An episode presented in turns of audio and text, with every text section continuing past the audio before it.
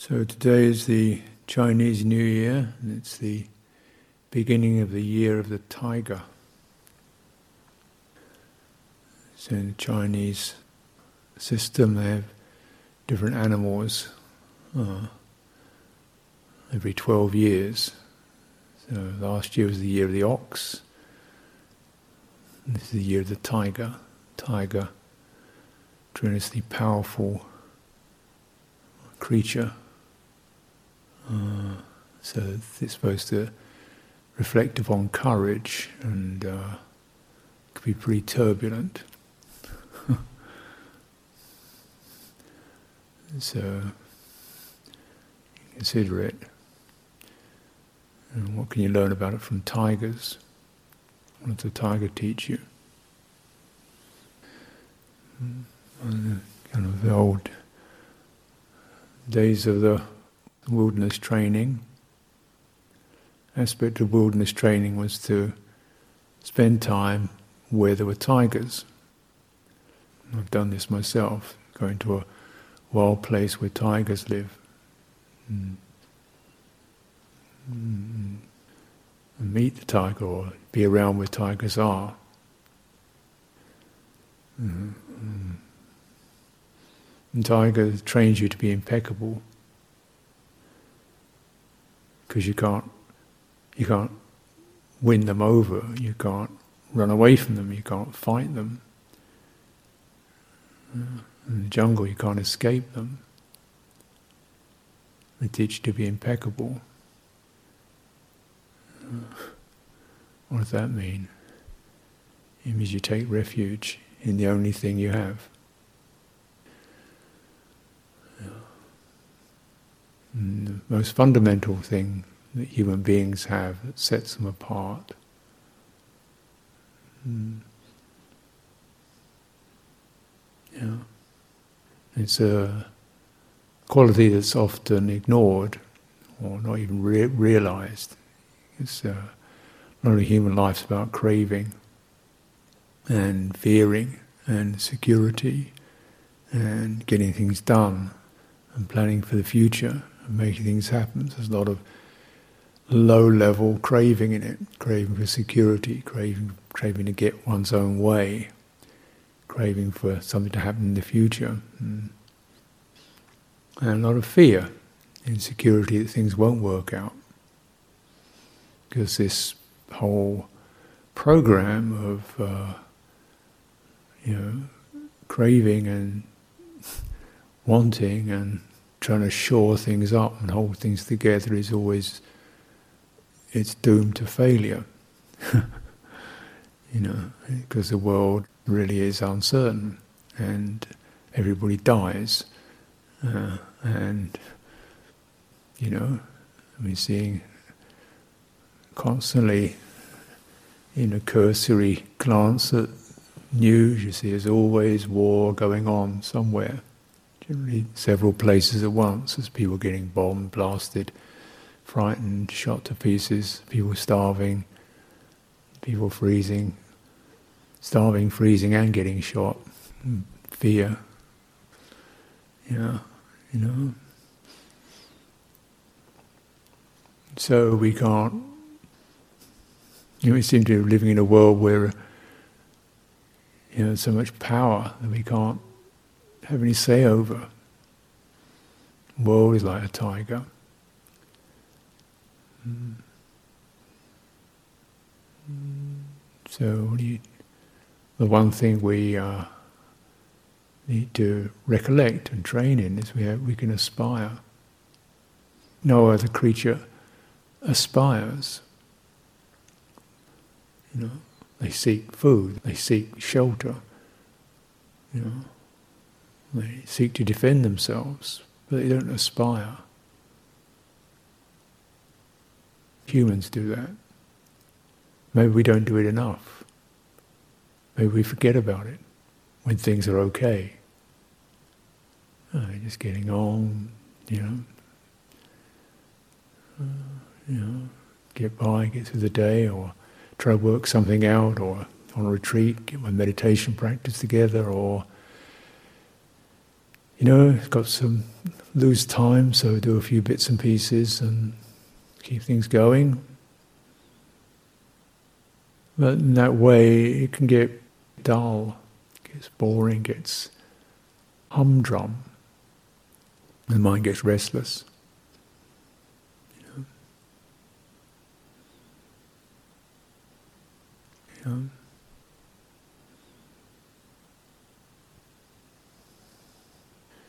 So you want something to do, somewhere to go, read, look out, go for walks, do something other. Oh, blameless in many ways, but just the sense of energy getting dissipated because we have this energy, desire energy. If you don't put it into aspiration, it just starts to leak out into 101 okay things to do you know, allowable, okay things to do.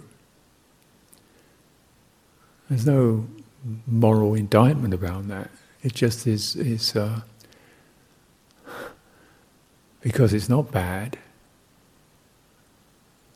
One doesn't necessarily see or realize the danger of it. Danger may be a strong word, but leakage, just kind of energy leaking out, and this and that this and that, and speculation, and and sometimes some really quite unpleasant personal tangles it gets wound up in. What I'm I supposed to do with my life? Is it a really good thing to be doing, stuck in this monastery? Do I need to be here? Do I want to be here? What's the point? You know, it's okay, but so what? You know, and then mind loses its um, Mm. It's alertness.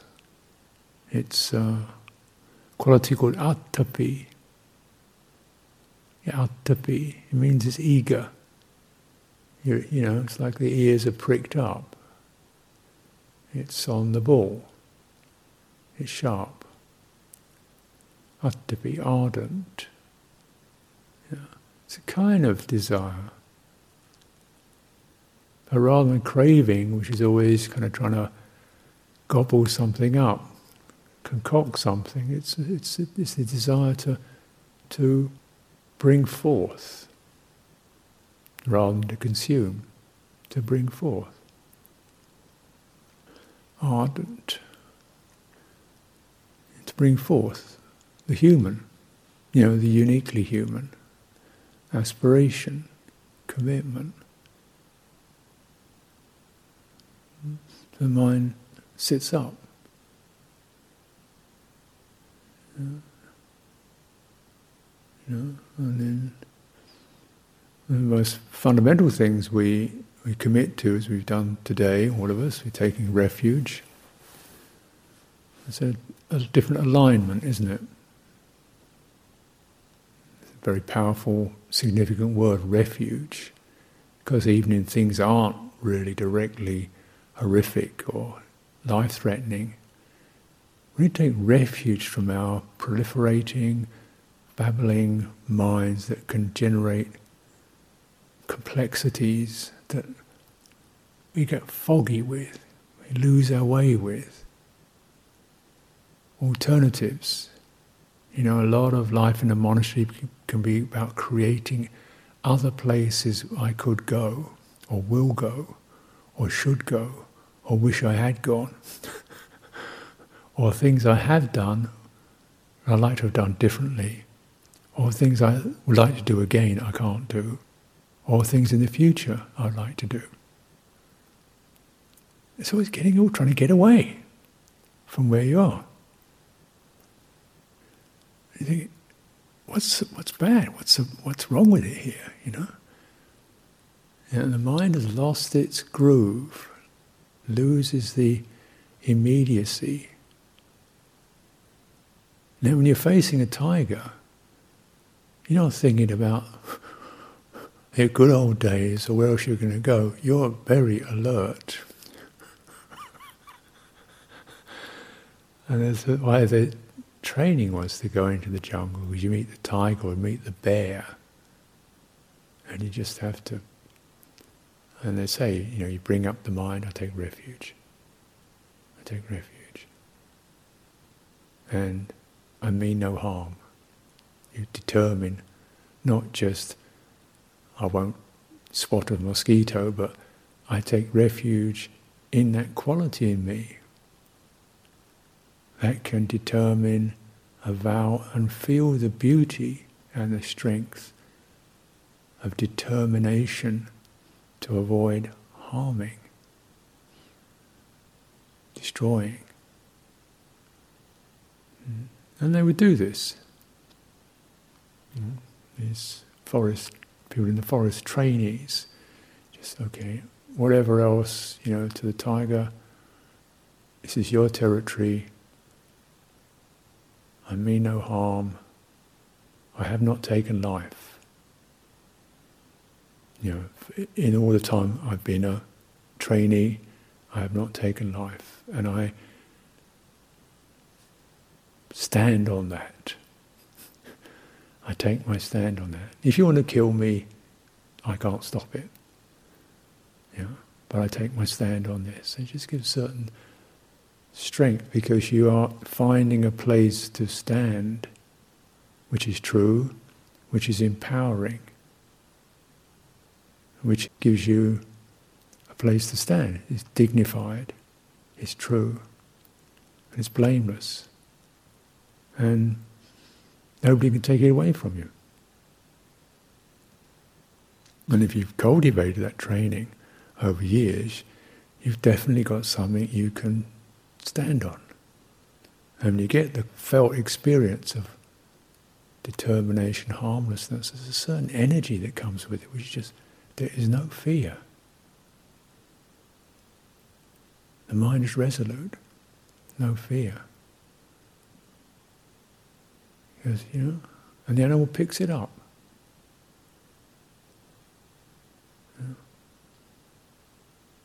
The animals tune in. So, so, you know, to the tiger, if you need to kill me, I can't stop that, but this is where I stand, and know, I mean no harm. That pick up because it has a heart energy to it of steadiness and coolness, no agitation, no fluster, no trembling, no shaking, and the animal is calmed by that. You start running around, flapping your arms in the air and screaming, it's going to jump off, it's going to chase you. Hmm.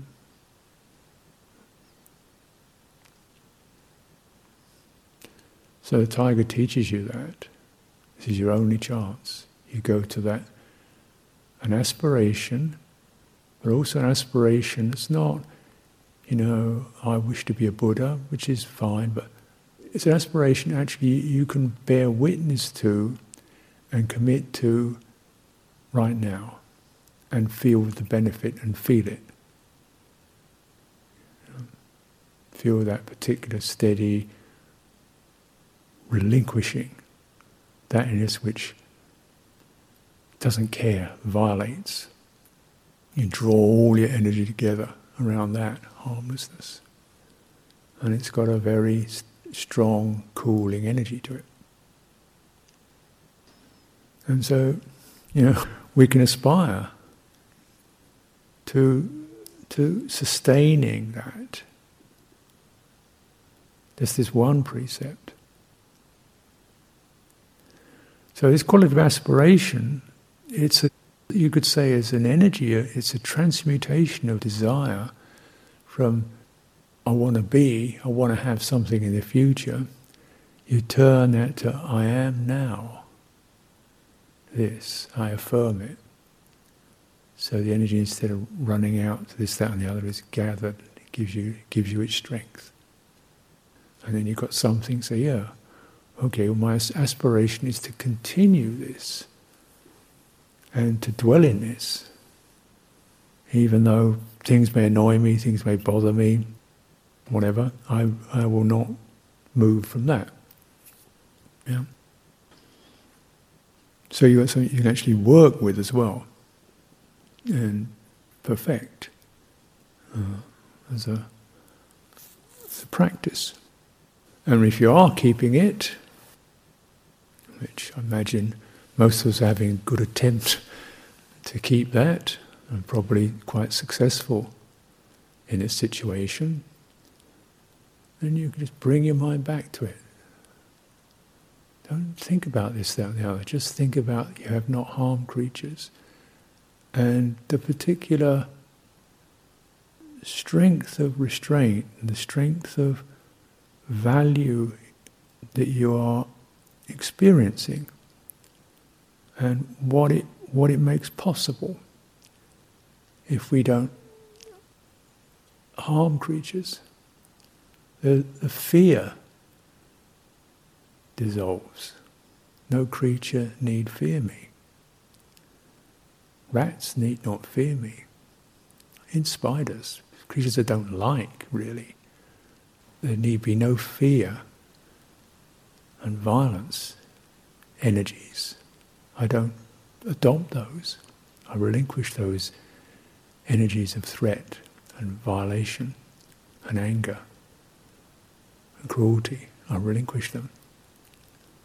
And cleaning. Yeah. And we, because these things are so simple, sometimes we, yeah, we do them, but we don't necessarily realize sugatim yanti, a vehicle to well-being, a vehicle to bhoga sampada, to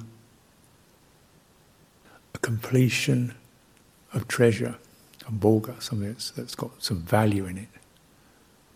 And vehicle nibbutim yanti, cooling the agitated, fiery energies. Mm. These are much more than ideas, these are definitely heart energies and also body energies that uh, you, you, can, you can feel them. And certainly other creatures can feel them. Animals pick that up. They pick up your fear. They pick up your hatred. They pick up. They, they can. They can pick it up. So you have to be impeccable in that respect. Mm. And so even when we're not with tigers, we it's not a bad thing to remember. Because actually, human beings do each other more, much more harm than tigers. And, uh, and this is just the first. Then we look at the other precepts. And you develop them. You know, taking, refraining from destroying living creatures. So don't sort of put pesticides, insecticides, poisons, toxins. Uh, be careful when you're moving around so you don't squash insects. Mm. Where you live doesn't damage creatures. We build a fire of wood, we practice is to take the wood and shake it.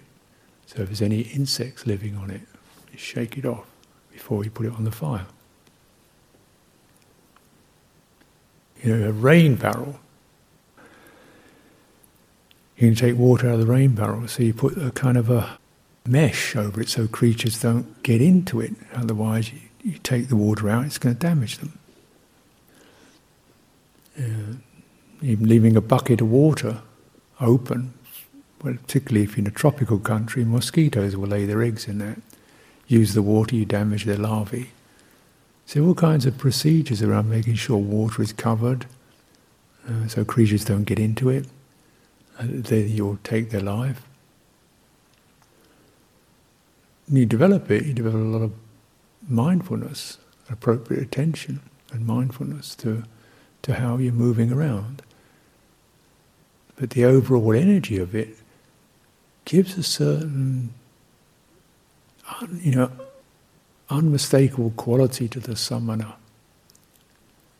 These are gentle people.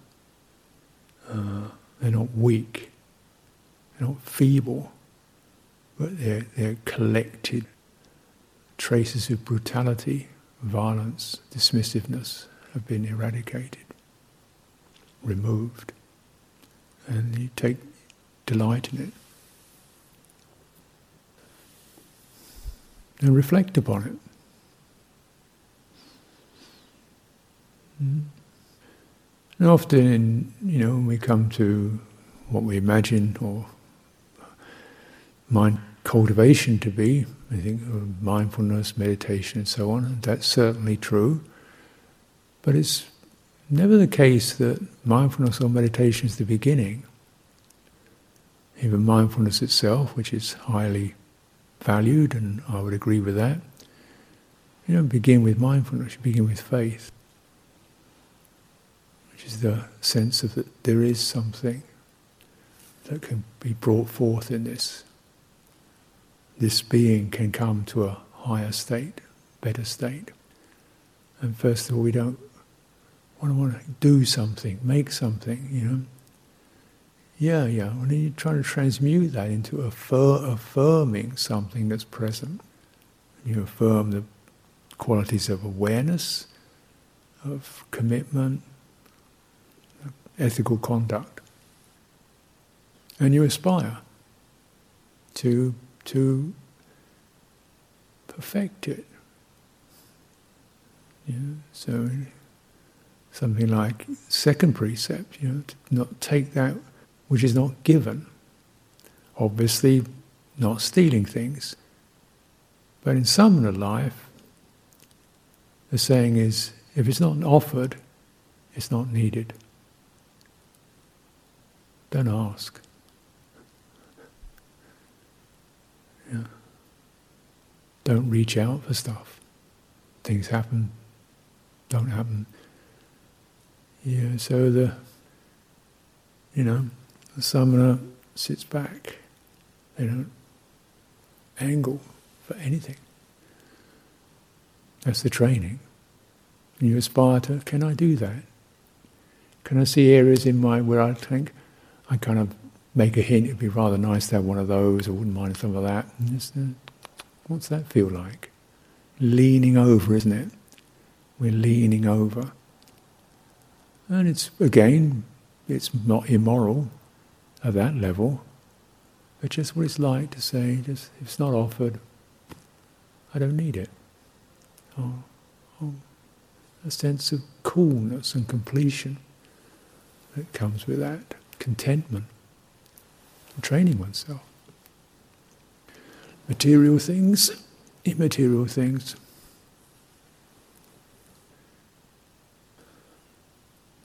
So I made that determination early on in my samana life.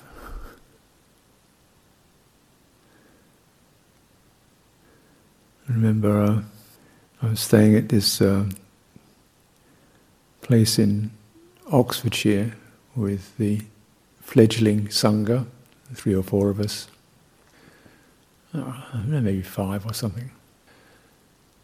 And it was the winter time, and um, we only, I only had these robes, which were actually too small for me. I just had some old robes in the stores, and too, bit too small for me and a pair of open-toed sandals, which my mother had given me. Like it's winter time. And the idea is we go pindapat, alms round, which we're out in the countryside, so it just meant you went for a three-mile walk around the lanes. you know, we didn't really know what we were doing. It was winter time, and it, snowed. So every morning I'd go out and through this snow in my open-toed sandals.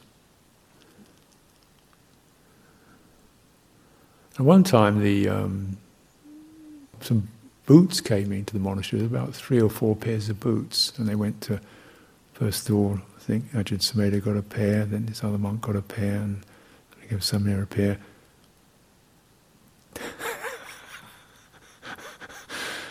there weren't enough boots. I didn't get a pair.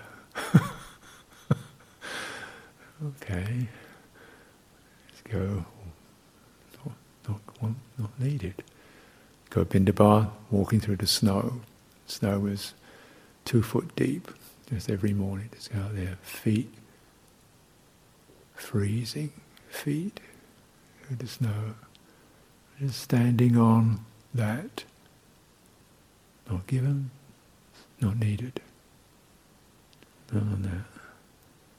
And it just gave a position whereby I could feel the feelings of the, the freezing cold feet, and I just laughed at it. And it just that how such a thing as as sensation, physical sensation and feeling, can reduce the mind to a quivering mess. you think, it's only a feeling, for goodness sake, you know. it's only a feeling. And you can run away from a feeling and complain about a feeling. It's just a feeling. And you have an aspiration that you can turn to that's bright, strong. Just go to that. Drop the feeling bit. Don't get involved with the feeling. Bring back the aspiration. Linger in that. Aspiration is just, I'm a samana. I walk, alms round. It snows, it rains. That's, that's, that's what weather does. It's not my business. I can't make weather, but I can make aspiration. And this is how you, you stand apart from the, the worldly currents. You think, why didn't I get a pair? He got a pair. Why didn't I get a pair? Isn't it stupid people didn't give me a pair? you don't want to go down that line. So you just hold that. And then, you know, you, it's really good because you, generally, in certainly in monasteries, often the case there's 15 monks and there's maybe four ice creams. Okay? Yeah, so certainly personally, I don't, you know, if I'm, because I'm now a senior monk, if I see there's four ice creams, I don't take it. You know, sooner, sooner, I'd sooner live in that. And somebody else can have it. The lay people can have it. I'm here for ice cream. Feeling. Just to feed my belly. and get a bit of delight. Here for aspiration. Step back from that.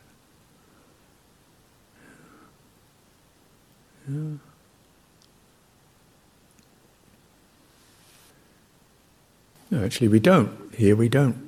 I don't think we really go without very much at all. But sometimes it's good to, because then you, you really check, test yourself.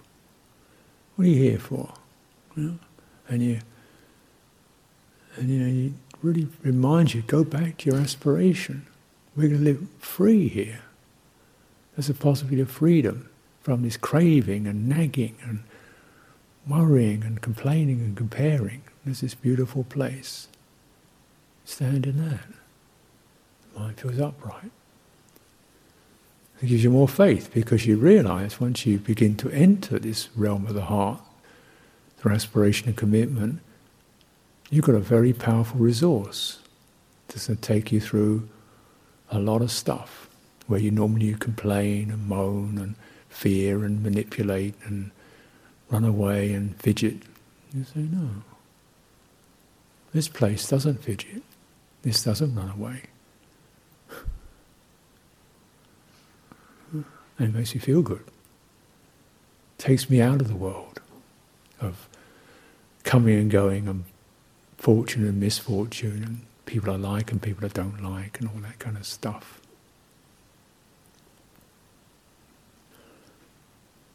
So when we take these precepts, why do people take them?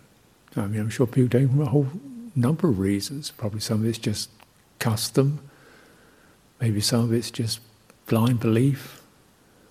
But to take them, to value them, means you're, you're remembering your Dharma body, a very important aspect of what I call your Dharma body, because it almost feels like a body when it, when it becomes strong. You can find yourself sliding out of it like you're losing balance or drunk with ideas or stuffed with full of projects or fascinated with stuff shake it off. come back to right, this. You know, of course, um, sexuality is a big thing for people.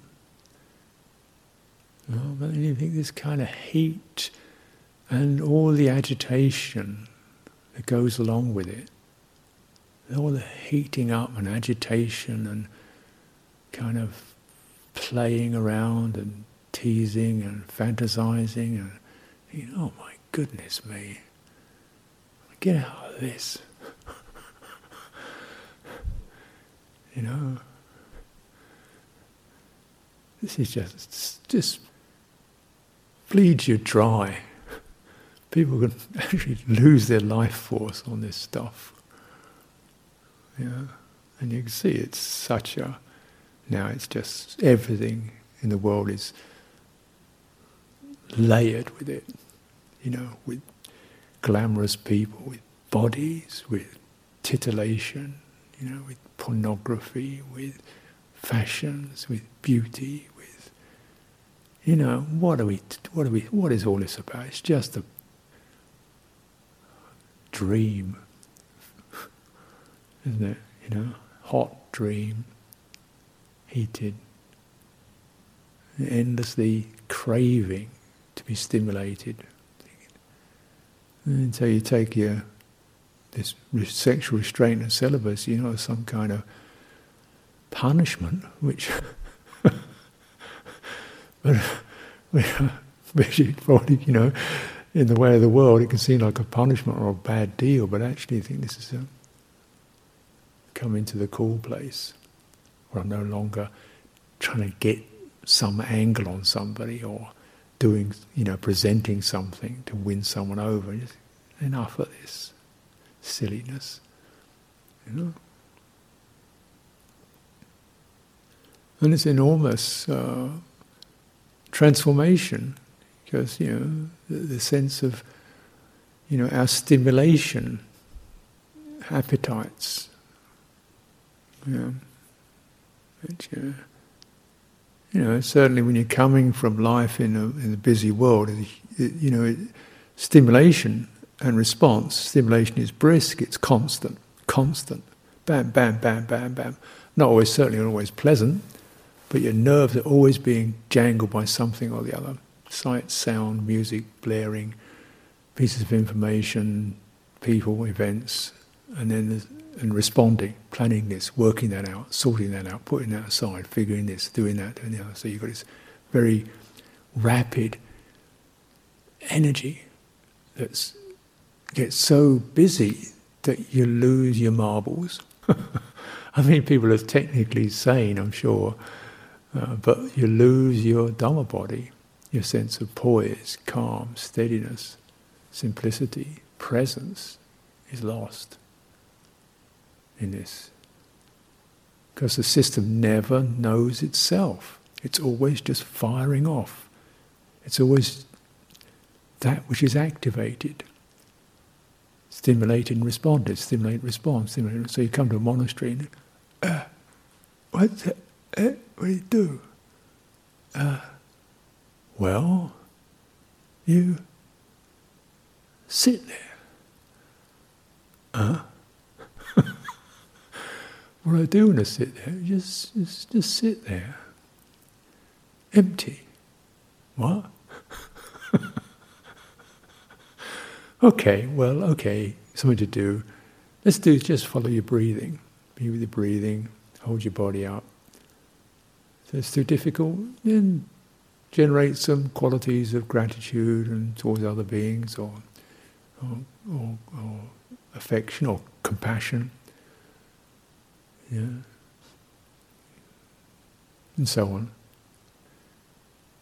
But um, it's not just to fill up the time, it's also to heal the nervous system, which is fried and constantly needing something more to get going on. So, as we all know, certainly when I've started, it's just like deep end from doing no meditation, just being put in a solitary kuti for you know, two and three quarter years, solitude. He says, yeah, yeah, yeah.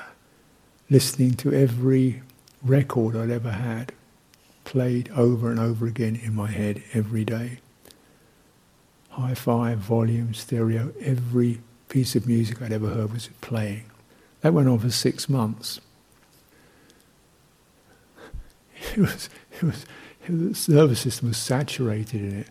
So when I actually, obviously there was no music where I was, so this is just going on in my head. Uh, there was no law against playing music, nothing wrong with music, it's not against the law, it's not immoral. But just the mind was just so, could not bear the absence of stimulation. So it just starts stimulating itself.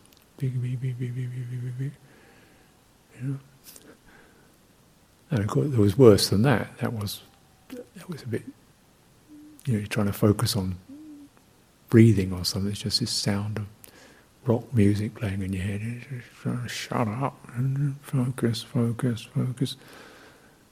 And then, uh, you know, the different different moods. And then when you start to, that begins to empty out, then you can't, you sucking stuff out of the bottom of the barrel. Feeling of loneliness, disappointment. What am I doing here? Fantasizing where I could be. That is what I'm going to do in the future.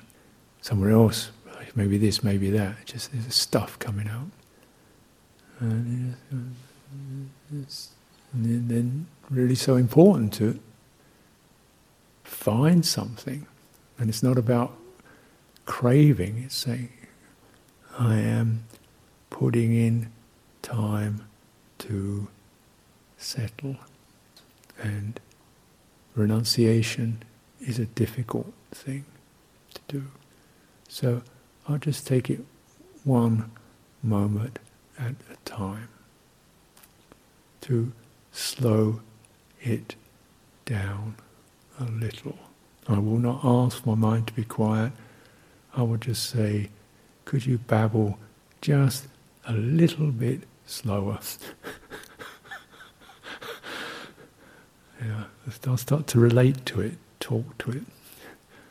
Yeah, it says, you know, and then so you develop right speech internally. Because the precept on speech involves thinking.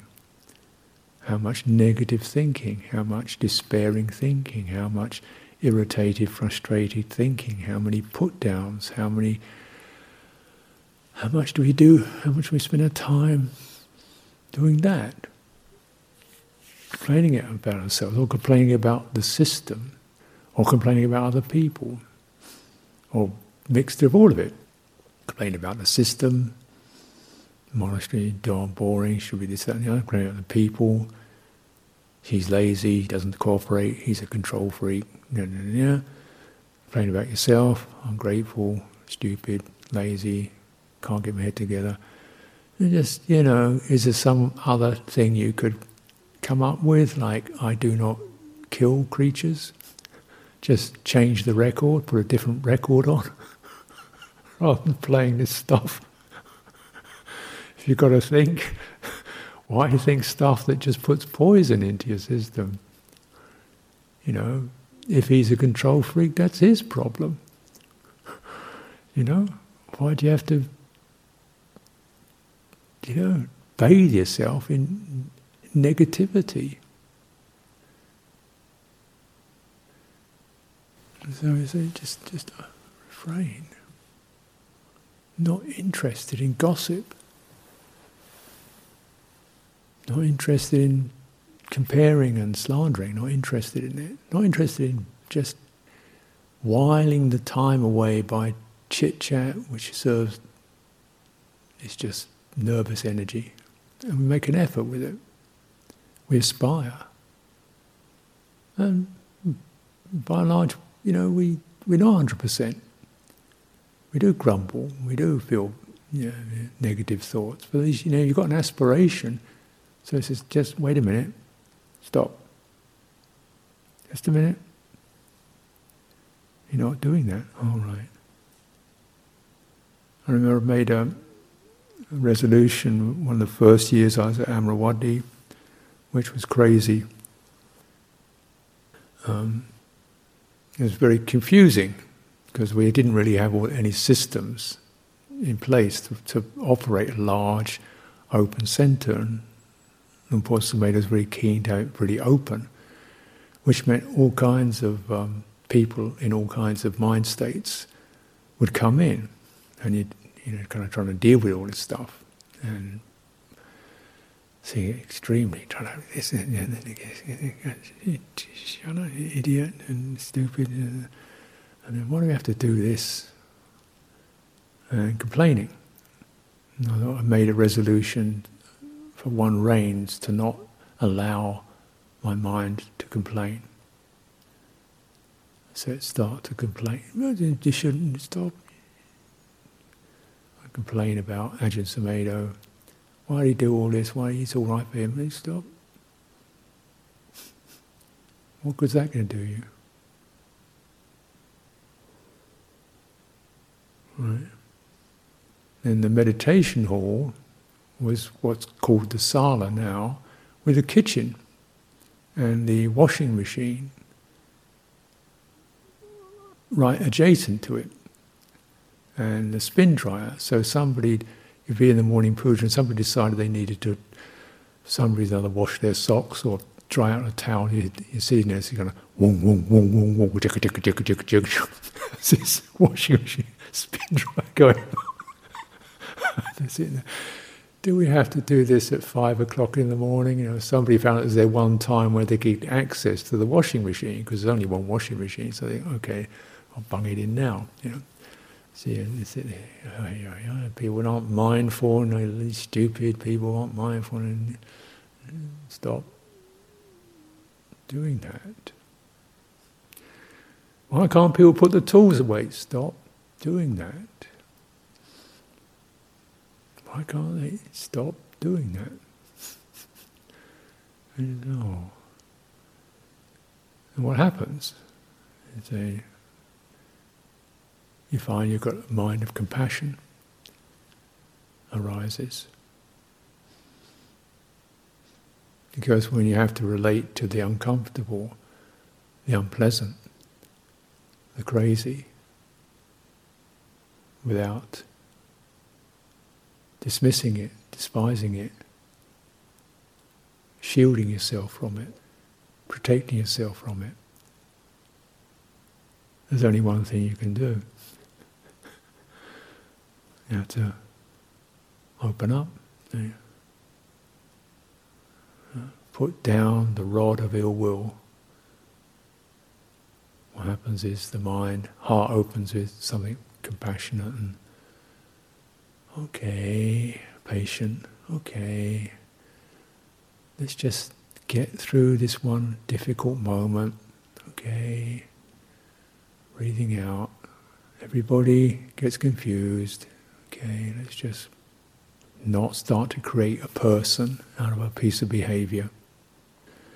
You know, he has to live with that behavior. Don't make a person out of it. Otherwise, it gets stuck in you. And you've seen the results of that. You know, people can have all these people stuck inside them that they're complaining about. Oh, Mr. Biggs, he's such a pig. And so, so, so, so, so. You know, you know, stuck inside them. People they're still fighting with and quarrelling with, and have a loose moment and start talking about them. Did you know, you know, Jesse so and so, so and so? Yeah, he's a right. Yeah, yeah. all kind of, all the tribunals we can create about all the things that people did that were wrong to us. You know, you can use a lot of energy on that, or you could just not worth talking about. Not because you're just kind of trying to shut it all up, but just it does me no good. It's beneath me. You know, I can live in the quality of good intent and make an effort to fashion careful, sustaining, useful, purposeful thought. Or I can just drop it a whole lot and get into a real tangle, and I will reap results of that. Right? The tiger's looking you in the face. What do you want to do? Oh, I think I go for that. This is the way we cultivate.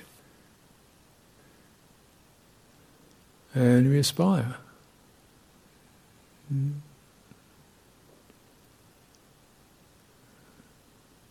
As the Buddha says, not everything that you know should be talked about. But talk that causes skillful states to arise, unskillful states to decline, that's worthy of putting your attention into. It's called careful attention. Yoniso manasikara. You aspire to bring forth careful attention. You have faith that you can do it. Not that esoteric. Give yourself the chance. It's not that it's that difficult, but just we take the lazy, habitual way if we don't aspire and withdraw and realize there is something present in us. We can all do that. We can all stop that hurtful word, feel the disagreement in our hearts, practice, and say, I found that difficult. Not blaming, not accusing, just expressing, let you know. Mm. So this is the, you know, this is how we get out of this worldly tangle. And of course, one could talk about all of the precepts, but time is short. Yeah. But essentially, you reflect on them, see, this is your, in a way, this is your, your main cultivation, whether you can how long you can sit still for. That's going to happen. You know, some bodies are not that good at it. So on, so on, so on, so on. But you can keep the precepts,